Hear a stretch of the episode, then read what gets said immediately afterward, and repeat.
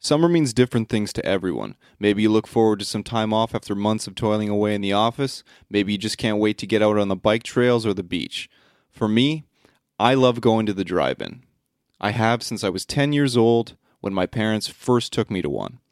It's an experience all its own, a remnant of a forgotten time, and an escape unlike any other for those lucky enough to be there when the sun goes down and the lights come up.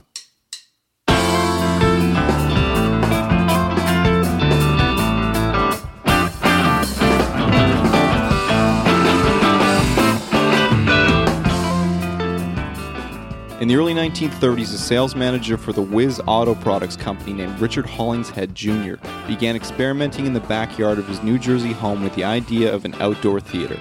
Projecting films onto a screen that he had made out of two bed sheets nailed to a tree, with an old Kodak movie projector placed on the hood of his car, the idea of the drive in theater was born.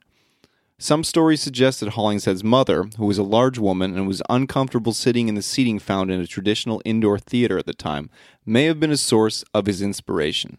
Others suggest that insights he had garnered working for his father's automotive products company could have granted him greater insights into the spending habits of a Depression era America.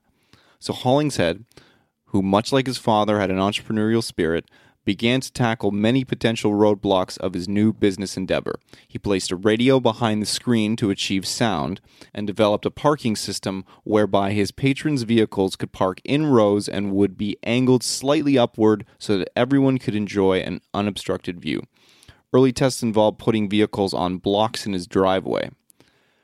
Another cool test that Hollingshead tried was researching the effects of rainfall. He did this with a simple household sprinkler. Now, before we go any further, it's important to point out that even in those days, it wasn't unusual for people to project silent films onto outdoor screens, in parks, on farms, even on the beach. Also, long before Hollingshead began work on what would become the first drive in theater, Las Cruces, New Mexico was home to Theater de Guadalupe, which opened all the way back in 1915, and while having traditional seating, also held about 40 or 50 automobiles, which could take in everything from stage shows to silent moving pictures. Later in 1921, a man named Claude V. Carver of Comanche, Texas, was granted a permit by the city to exhibit films in the city's downtown. People would come and enjoy the projected silent films shown from the comfort of their vehicles. But it wasn't until June 6, 1933, in Camden, New Jersey, although some reports suggest that the property actually sat just over the Camden town line in neighboring Pennsauken Township, that Hollingshead's vision of the drive in theater would come to fruition. With an admission price of 25 cents per car and 25 cents per additional person, which was a bit pricier than a traditional theater at the time, over 300 cars would take in the first ever screening at the aptly dubbed Drive In Theater.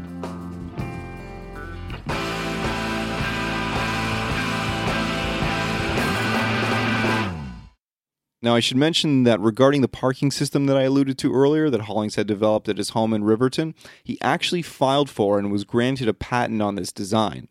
And this practice is still employed by modern era drive ins. Okay, if you're thinking what I'm thinking, you're probably about to ask me, Brandon, how do you apply for a patent on grading your property to resemble a regular movie theater and simply switching out seats for cars? Well, the First Circuit Court of Appeals would agree.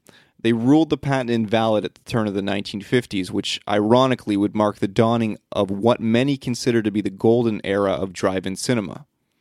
It's also interesting to note that Hollingshead's company, Park-It Theaters, which controlled the patent, had an extremely hard time collecting on the patent and underwent many illegal battles in the process.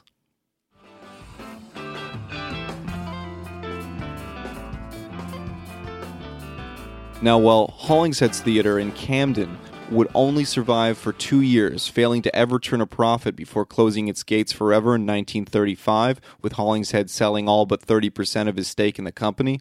A modest little drive in theater in Orefield, PA, which was opened in 1934, one year after the Camden Theater opened by Wilson Shankweiler, continues showing movies to this very day. Even Hurricane Diane, which destroyed the theater's projection booth and screen, couldn't put a stop to America's second drive in theater. The 1940s, while still a period of growth for the drive in theater, marked America's entry into the Second World War. Building of non essential structures was halted in many communities, and rationing of many items forced some drive ins to shut down. But as World War II came to a close and as our veterans found their way home, drive ins began to regain their popularity. By the end of 1946, there was 155 drive ins open in America, and Canada joined in on the fun too, with the Skyway Drive In opening in July of 1946 in Stony Creek, Ontario.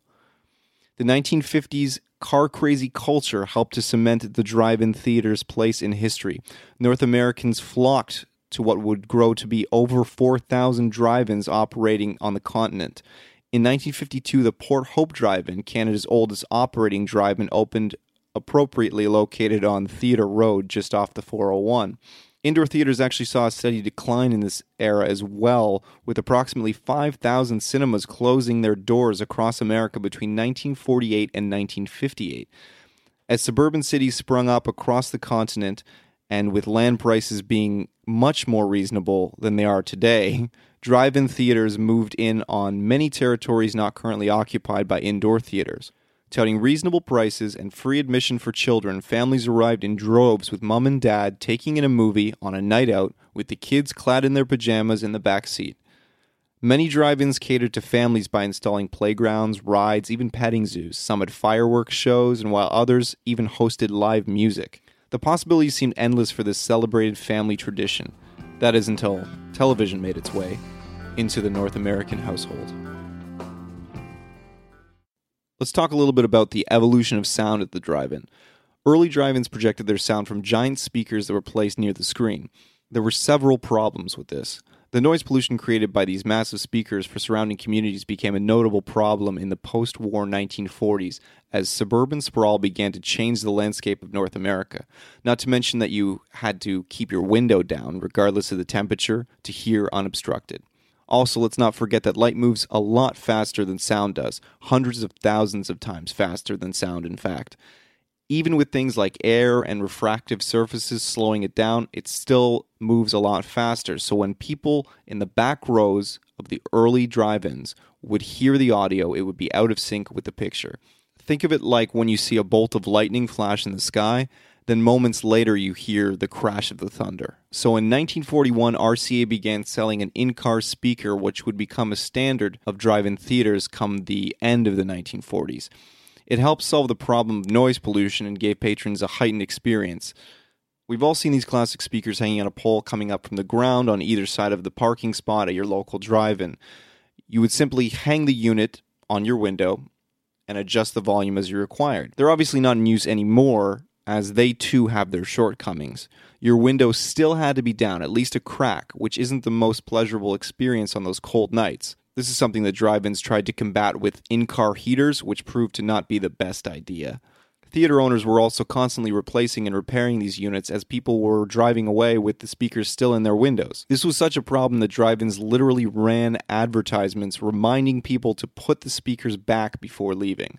But fear not, because the 1970s would bring a solution that would prove to be both more cost effective to drive in owners and more pleasing to their patrons, as the first low wattage AM transmitters and later FM transmitters would be employed to combat the audio problems that had long been a detriment to the drive in experience. Now, because these transmitters are so low in wattage that they don't transmit very far beyond the drive in's property, both the FCC and the CRTC have deemed these exempt from requiring a license, which is an anomalous bit of luck when you consider the poor fortune and hardships that most drive in owners have faced over the years. And that's where we'll pick up our story again.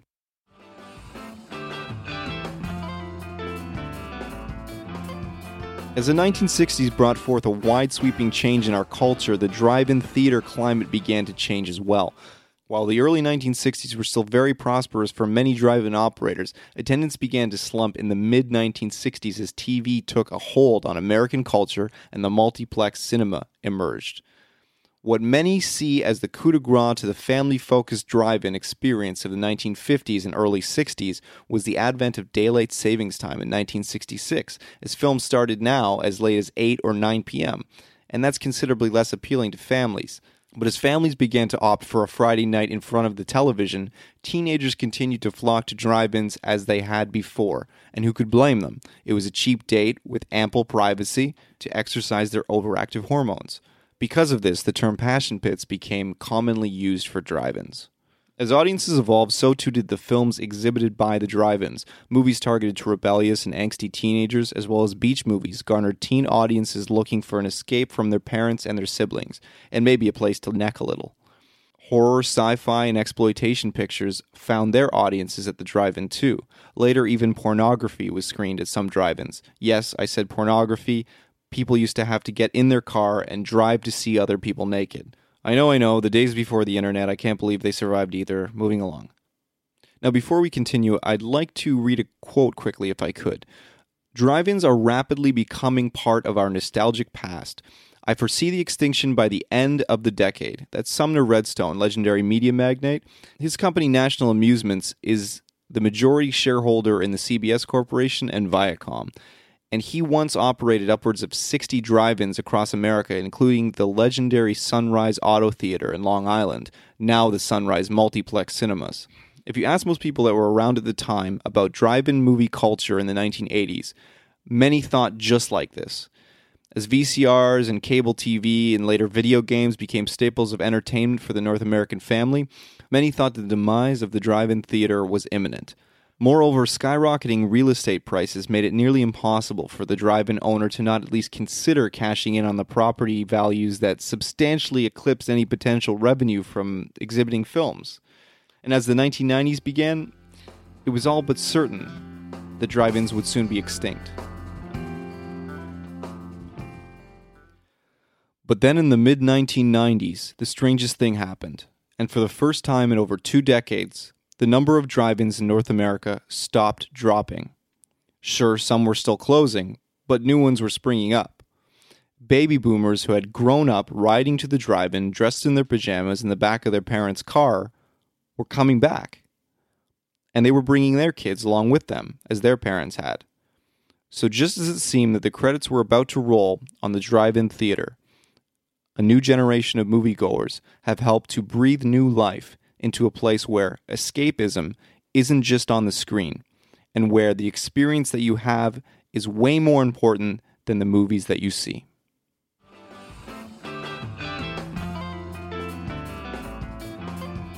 In 2013, digital conversion again forced many drive in owners to close their doors, at least temporarily, while they raised funds for what is, on average, about a $70,000 conversion but drive in culture still is going strong. I encourage everyone listening to go to the drive in.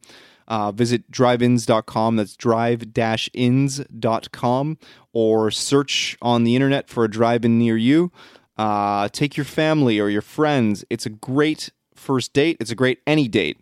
Throw some pillows and blankets in your car. Take your guitar, maybe a frisbee or a baseball, and a couple of mitts even some folding chairs. It's a unique experience and a wonderful form of escapism. Thank you for listening. I'm Brandon Fleet. You can reach me on Twitter at not Brandon Fleet. Now, before you email me asking, yes, the panel is coming back next week. Many of the Mermal panelists have been sick over the past few weeks, and we thought while everyone's recovering, why not share with you a preview of a new series that we're working on and that we're hoping to premiere in the coming months, hopefully by fall. We hope you enjoyed it. You can tweet us and follow us uh, on Twitter at Mermal Podcast. You can also email the show at show at moviesremylife.com. We read every email. We reply to as many as we can, as quickly as we can. Um, we want to know have you been to the drive in? What do you think of it? I'd love to hear your stories, your experiences. If you care to hear mine, I'd love to share them with you. I have some really fond memories from my youth, uh, some really interesting combinations of films. I'm sure that you guys do too. So until next Wednesday, when the panel returns for a discussion on Captain America Civil War, thanks for hanging out with us.